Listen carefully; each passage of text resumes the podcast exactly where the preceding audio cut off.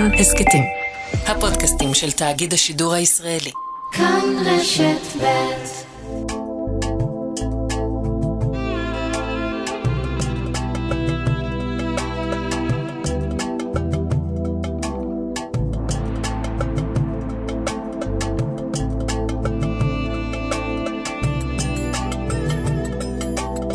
שלום, כאן ערן זינגר, ואתם מאזינים להסכת מרחבת, מבית כאן רשת ב'. בכל סוף שבוע נפתח צוהר לחברה הערבית בישראל, פוליטיקה, תרבות וחיי היום-יום. בפרק היום, כיצד נראים בימים אלה חייה של משפחה בתוך יישוב ערבי, כשבחוץ היריות אינן פוסקות, הילדים חוששים לישון לבד, וההורים חושבים לעבור למקום בטוח יותר. ועוד בהמשך, יושב ראש מפלגת מען, יחד לעידן חדש, מוחמד דראושה, אינו מתרשם מהסקרים שמנבאים שמפלגתו לא תעבור את אחוז החסימה.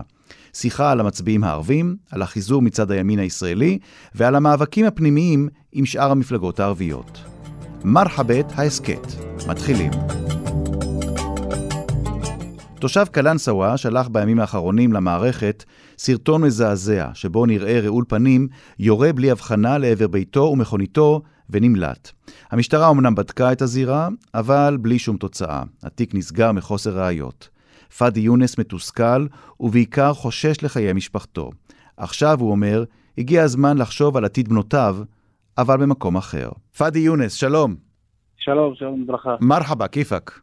אלחמדולillah. ברוך השם. פאדי יונס מקלנסווה, ואיתך אנחנו רוצים לשמוע קצת על המציאות ביישובים שבהם האלימות uh, משתוללת. זה לא רק בקלנסווה, uh, במשולש, זה גם בגליל, וזה גם באזור המרכז, וזה בדרום. אין כמעט יישוב ערבי היום שאין בו אלימות שמשתוללת, ואני רוצה נכון. לשאול אותך, פאדי, בוא תנספר למי שלא חי שם, למי שלא גר בקלנסווה, מה זה לגור בקלנסווה כשיש כל הזמן יריות ואלימות? מה זה אומר?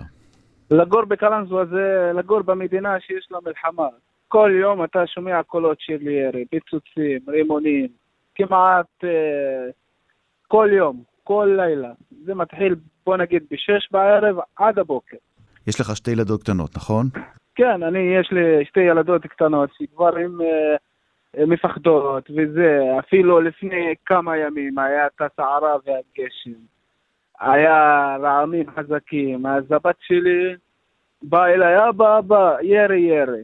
התחלתי להסביר לה שזה בכלל לא ירי. בת שלוש. וואו. ואני צריך להתמודד ולהסביר לה שזה לא ירי. שזה לא על הבית שלנו, שזה לא על השכנים, שלא זה. כמה זמן זה כבר נמשך ככה אצלכם בקלנסווה? זה כבר איזה מעל שנתיים, שלוש. איזה... זו תופעה מרגיזה גם. אילו מחשבות זה מעורר? כשיורים באזור של הבית ושומעים יריות, והילדות הקטנות באות ואומרות לך, אבא, אנחנו פוחדות, מה, איזה מחשבות זה עושה לך? אני, מאז שאני חושב על הרבה דברים, עכשיו גם כי הראש שלי לא חושב הרבה. כאילו אני, פעם אחרונה שדיברתי עם אשתי, אנחנו נעזוב את הכפר, נלך לגור בתל אביב, כפר יונה, הרצליה, רמת גן, למקום שקט, כי רק אצל, ה... במגזר היהודי שקט. כן, זה... אין, אין שקט. אתה אומר שהמצב עד כדי כך גרוע, שאתם אומרים צריך לקחת, לארוז את הדברים ולעבור ליישוב אחר, כן, ליישוב יהודי? כן, רק ככה, אולי אה, שכל הערבים אה, שרוצים לחיות ילכו לגור ב... בחברה היהודית, בערים אה, יהודיות, אז אולי המדינה תתחיל לטפל בזה. כמה זה מציאותי? כמה אתה יכול, אתה ואשתך יכולים להרשות לעצמכם היום לעזוב את הדברים, לעזוב את המשפחה, לעזוב את הבית ולהתחיל לחפש מקום אחר? זה אפשרי? כן, ברור, אפשרי. אני אעזוב את הבית שלי הפרטי ואני הולך להזכיר בית רק בשביל לחיות בשקט ובשביל שהבנות שלי לא ישמעו כל יום יריות ורימונים ו... זה, זה ירו על הבית שלו, זה נרצח, אין, אין. אנחנו חיים, חיים שזה כאילו אנחנו גרים במדינה שאין מלחמה. אתה יודע, אני שוחחתי אה, באחת הכתבות בטלוויזיה עם אה, חסן ג'בארין, הוא תושב אום אל-פחם והוא יזם שעושה הרבה מאוד פרויקטים של בנייה, ושאלתי אותו, למה אתה נשאר לגור באום אל-פחם? למה אתה עושה כל כך הרבה פרויקטים מחוץ לאום אל-פחם? מה גורם לך בכל זאת להישאר כל הזמן באום אל-פחם? והתשובה שלו הייתה, אני לא רוצה לתת לטרור הזה לנצח אותי, אני לא אכנע לטרור הזה. אתה גם רואה בזה טרור במה שקורה עכשיו בקלנסווה? תקשיב, אה, אנחנו לא יכולים לנצח את זה לבד. זה דבר ראשון. כי אנחנו, אין לנו את הכלים האלה לנצח את מה שהולך בחברה הערבית. זה, ומי שיכול לנצח את זה זה רק הממשלה, המשטרה, כל הגופים ששייכים למשטרה. אנחנו, אנחנו כאילו לבד, הבנת? אנחנו לבד. אנחנו כל יום שומעים ירי, אז איפה המשטרה? רק באים לחלק דוחות, לחפש uh, מסיכות. Uh, uh, uh, תקשיב, לפני... לפני שבוע היה איזה, המשטרה עצרו מישהו, אני הייתי שם. בשביל מה? בשביל המסיכה. שומעים ירי. אז אני אומר לו, אתה לא שומע? אומר לי, כן, אני שומע, אבל אין דיווח, שאני אקבל דיווח. עד שסיים את הדוח וזה, והלך. אפילו לא התעניין לזה. פאדי, אני רוצה לשאול אותך, כי אתה יודע, אנחנו מראיינים ברדיו ובטלוויזיה הרבה מאוד מומחים שמנסים להסביר את התופעה הזאת של האלימות המשתוללת והרציחות הרבות בתוך החברה הערבית. אני רוצה לשאול אותך, מה ההסבר שלך? איך אתה מסתכל על זה? שו סאר לאל-ערב. מה קרה לערבים שהרחוב הערבי נהיה כל כך אלים וכל כך מדמם היום? אני חושב שזה בגלל שוק האפור. וגם יש אה, חלק מהמדינה בזה. שאני בתור ערבי הולך לבקש אה, הלוואה, אני צריך להביא את ההיסטוריה של סבא של סבא שלי. בשביל שייתנו לי איזה 20 אלף שקל. Mm-hmm. אבל כשאתה הולך לקחת מהשוק האפור, מהעבריינים, הם ייתנו לך. אבל זה אחר כך קשה להחזיר, הבנת? כן. ממש קשה. אתה תיקח איזה 20 אלף שקל, אתה צריך להחזיר אותם 40 אלף שקל. כמה זה נפוץ עכשיו שאנשים לוקחים הלוואות בשוק האפור? אני, אני אישית בכפר מכיר הרבה. אני גם לא, אני פעיל בחיראק שבאבי, בקלנסווה. זה, ה, נקרא לזה, תנועת הנוער או התנועה של הצעירים? כן, תנוע, אה, בדיוק, תנועת הצעירים, וארגנו הרבה הפגנות נגד אה, הריסת בתים, אה, נגד האלימות, נגד הרבה דברים ששייכים לכפר, אבל אין ברירה, אין. עד שהגענו לשוק אפור, אף אחד לא יכול להתערב חוץ מהמשטרה, כי אני יצאתי להפגנה, סיימתי את ההפגנה, ירו לי על הבית. מה אתה אומר? מתי זה היה? כן, לפני שנה ארגנו הרבה הפגנות כמעט כל שישי שבת. אחרי זה יצאתי להפגנה אה, כביש 6 של ועדת מעקב. חזרתי בלילה, ירו לי על האוטו ועל הבית. אתה אומר שיצאת להפגין נגד האלימות, כן. וכשחזרת לא מההפגנה ירו לך על הבית. כן, אני לא מסוכסך, לא חייב לאף אחד כסף, וגם לא חייבים לי שום דבר. באו, ירו לי על הבית. אתה כמו אחרים, אומר שגם למדינה יש uh, יד בעניין. תסביר לי. כן, כי המדינה היא יכולה להתגבר על כל העבריינים, על הכסף השחור הזה שיש לעבריינים. קודם כל, שיטפלו בכסף של העבריינים וגם בפשיעה. זה חלק מהפשיעה, פשוט מאוד. מה לדעתך תהיה ההשפעה של האלימות המשתוללת אצלכם ביישובים הערביים על ההצבעה בבחירות? כמה, זה, כמה יש קשר בין הבחירות הקרובות והפוליטיקאים כן. היהודים או הערבים שהבטיחו למגר את התופעה, לבין הציבור הערבי שכבר נמאס לו והוא לא יכול לחיות ככה? תקשיב, בוא נתחיל מזה. אני בחרתי במשותפת שלושה פעמים, הפעם אני לא הולך לבחירות. וואלה. ויש כמוני, יש כמוני אלפים, אלפים אלפים. אני, אולי בכפר שלי, חצי, אם לא הרוב, לא יוצאים לבחירות. אנחנו כבר לא מאמינים.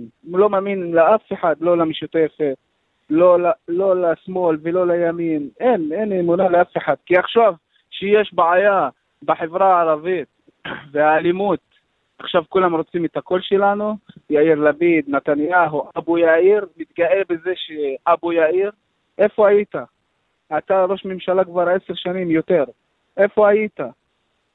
שנה שעברה 118 נרצחו, השנה אנחנו בחודש אה, פברואר, זה כבר מעל 15 נרצחו. אתמול נרצח מישהו בחור, אתמול בלילה.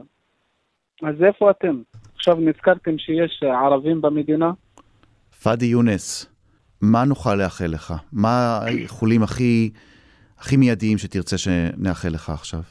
תקשיב, אני כבר התרגלתי לשמוע קולות של ירי, וזה, אני רק רוצה שתאחלו לבנות שלי לחיות בשקט. אני, יש לי שתי בנות, הגדולה בת שלוש, השנייה תשע חודשים. אני רק רוצה שהם יחיו בשקט, שילכו לגנים בשקט, שלא לקום בבוקר על קולות של ירי ולא לישון בלילה על קולות של ירי. ולא לקום בשעה שלוש בבוקר על קולות של ירי. חוץ מזה אני לא רוצה, אני רק רוצה לחיות בשקט. לחיות בשקט, זה הכי חשוב. פאדי, נאחל לך לחיות בשקט, נאחל לכולנו לחיות בשקט, ובייחוד uh, לתושבים uh, ביישובים הערביים שסובלים מהבעיה המחמירה הזאת, האלימות המשתוללת. פאדי יונס מקלנסווה, תודה רבה, ואינשאללה ניפגש בימים uh, בטוחים יותר ושקטים יותר. תודה רבה, אירן. תודה. תודה.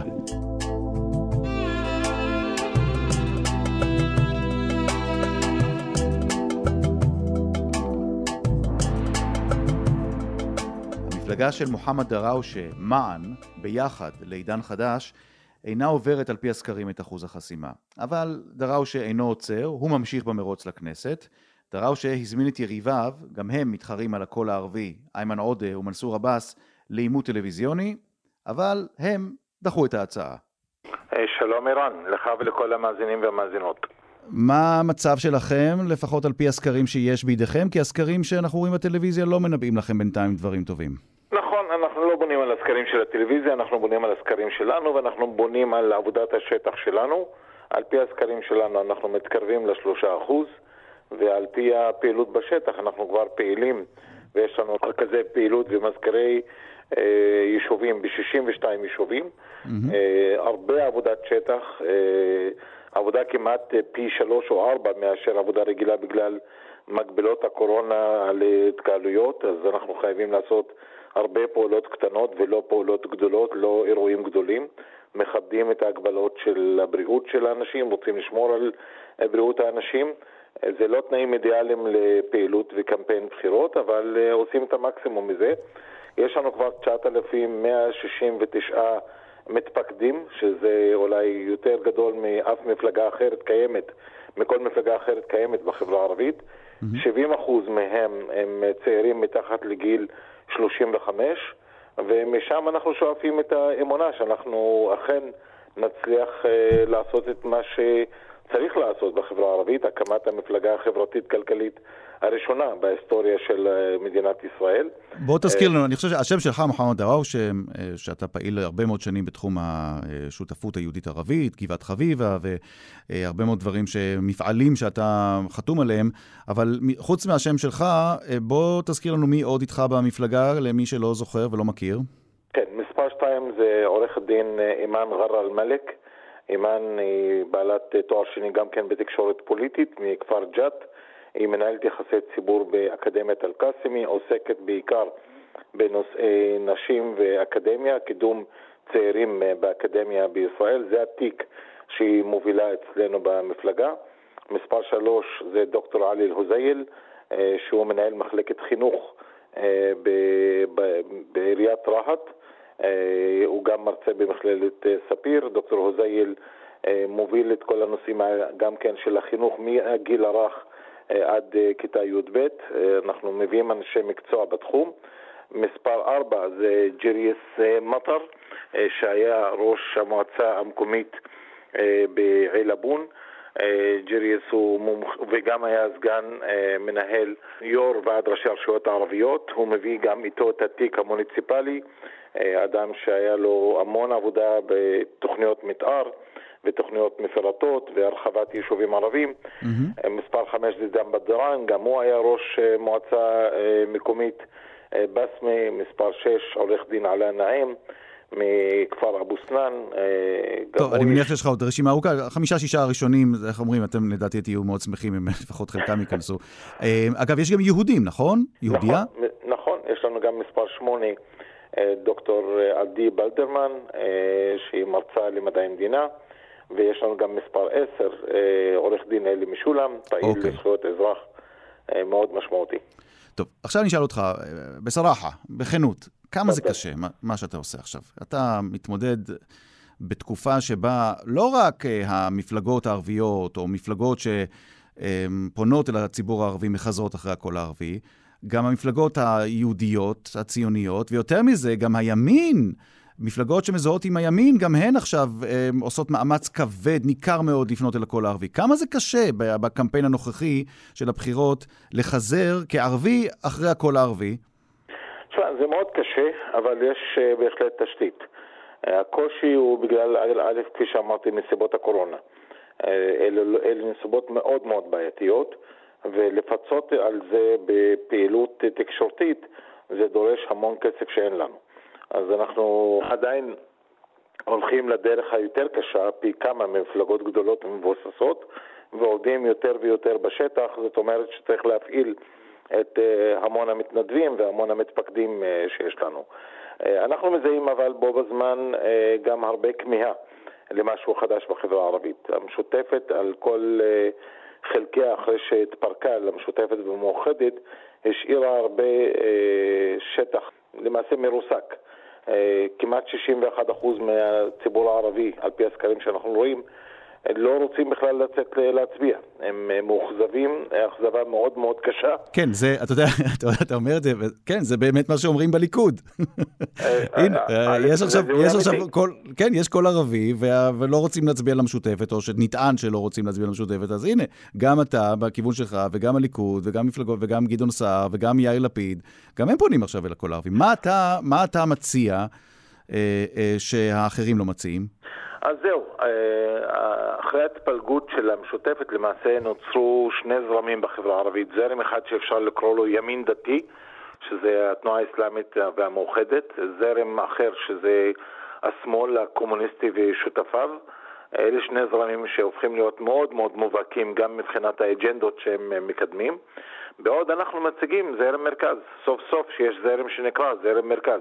כן, מרכז יש דבר פוליטי. כזה, זרם מרכז בפוליטיקה הערבית? אנחנו, אנחנו מציגים זרם מרכז, וכזרם מרכז הלכנו ושאלנו את הציבור מה אתם רוצים, ו-91% מהאנשים אומרים ארבעה דברים מרכזיים. Mm-hmm. קודם כל ביטחון אישי, mm-hmm. כל הנושא של אלימות ושמפחיד את הציבור הערבי. שתיים, זה הנושא של דיור, אה, שגם כן מסבך המון צעירים, בעיקר זוגות צעירים.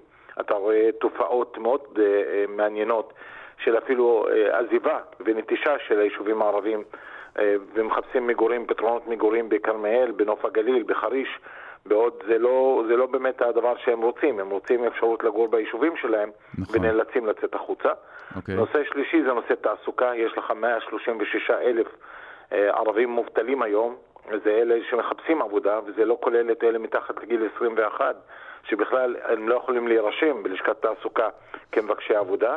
והנושא הרביעי זה נושא החינוך. אנחנו שמים את ארבעת הנקודות האלו כנקודות המרכזיות, אבל אנחנו גם כן אומרים, וזה שונה מאוד מרכזי ממפלגות אחרות, אנחנו רוצים להיות בקואליציה הבאה. אוקיי. אנחנו רוצים לשחק את המשחק הפוליטי המלא. המסר ברור. מוחמד דראושה, בהנחה שאתם עוברים את אחוז החסימה, אתם תהיו מוכנים לשבת בממשלה של בנימין נתניהו? אה, קודם כל, לא בהנחה שאנחנו עוברים את אחוז החסימה, כשנעבור את אחוז החסימה, וזה ודאי יהיה איראן. עברתם את אחוז החסימה. אתם הולכים עם ביבי, עם נתניהו? לא, אנחנו לא נלך עם בנימין נתניהו. בנימין נתניהו יש לו היסטוריה מאוד קשה ומאוד רעה עם הציבור הערבי. במשמרת שלו נעשו, אה, חוקקו כמה חוקים מאוד קשים ואסור שיהיו בספר החוקים. חוק ראשון זה חוק הלאום, חוק קמיניץ, חוק ועדות קבלה. ועוד משהו כמו 25 חוקים אחרים שבנימין נתניהו חוקק, או במשמרת שלו okay. אוקיי. חוקקו, והוא לא מנע אותם. אז זה... ושתיים, אז... ושתיים כן. גם כן יש בעיית חוסר אמון בבן אדם. אני, אפשר למלא את סטדיון מלא באנשים שהוא שיקר להם, מהימין בתוך הליכוד עד בני גנץ ועד כל אדם אחר. למה שהוא לא ישקר לי? עכשיו, עד כאן בנימין נתניהו. אה, והמפלגות אה, היהודיות, הציוניות. עכשיו בוא נדבר על המאבק שלך, או על התחרות שלך.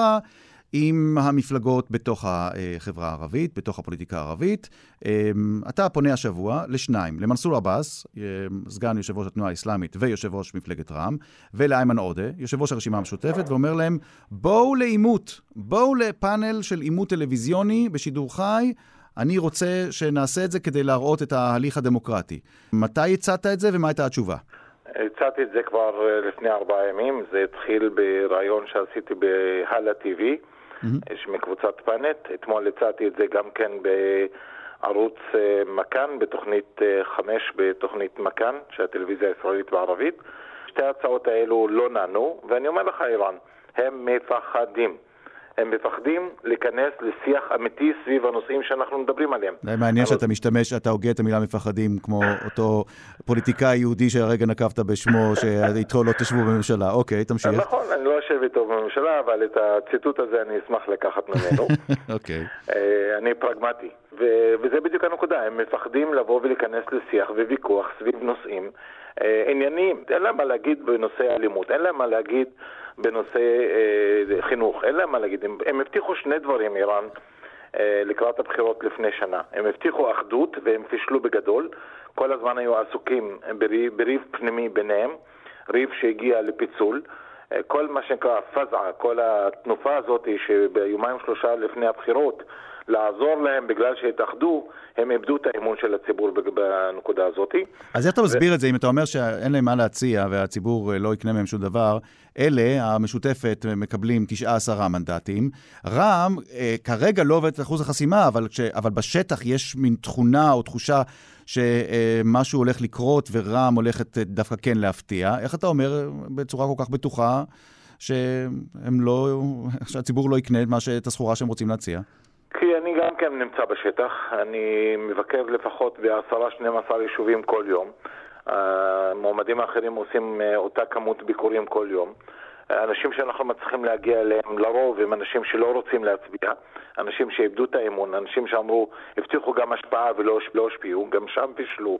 יש כעס מאוד מאוד משמעותי. אני חושב שהמחשבה של, שהמשותפת תקבל תשעה היא מחשבה שהיא בכלל לא ריאלית. אם הם יקבלו את השיבה שלהם ויבטיחו אותם, זה יהיה הישג עצום בשבילם, וגם אם אה, רע"מ אה, תוכל גם כן להשיג את הארבעה שלה, זה גם כן יהיה אה, הישג עצום שלהם. אני לא חושב ששתי הרשימות יוכלו להגיע ליותר מעשרה מנדטים. יש לנו קצת פחות מחודש ואנחנו נראה את זה, נכון? בדיוק, אוקיי. ואנחנו okay. הכוח העולה בינתיים. מוחמד דראושה, יושב ראש מפלגת מען, יחד לעידן חדש. תודה, תודה רבה תודה לך. תודה לך, להתראות.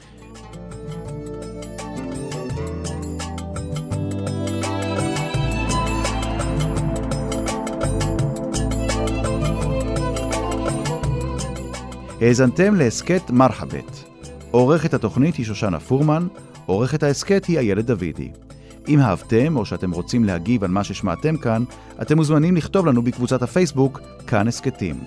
אתם יכולים לכתוב לנו גם בדף הפייסבוק של כאן ב'. אותי תוכלו למצוא גם בטוויטר ובפייסבוק. עוד הסכתים תוכלו למצוא באפליקציית ההסכתים האהובה עליכם, באתר שלנו וגם בספוטיפיי. התוכנית מרחבת משודרת בימי חמישי משעה שתיים מיד אחרי החדשות. אני ערן זינגר. להתראות. thank you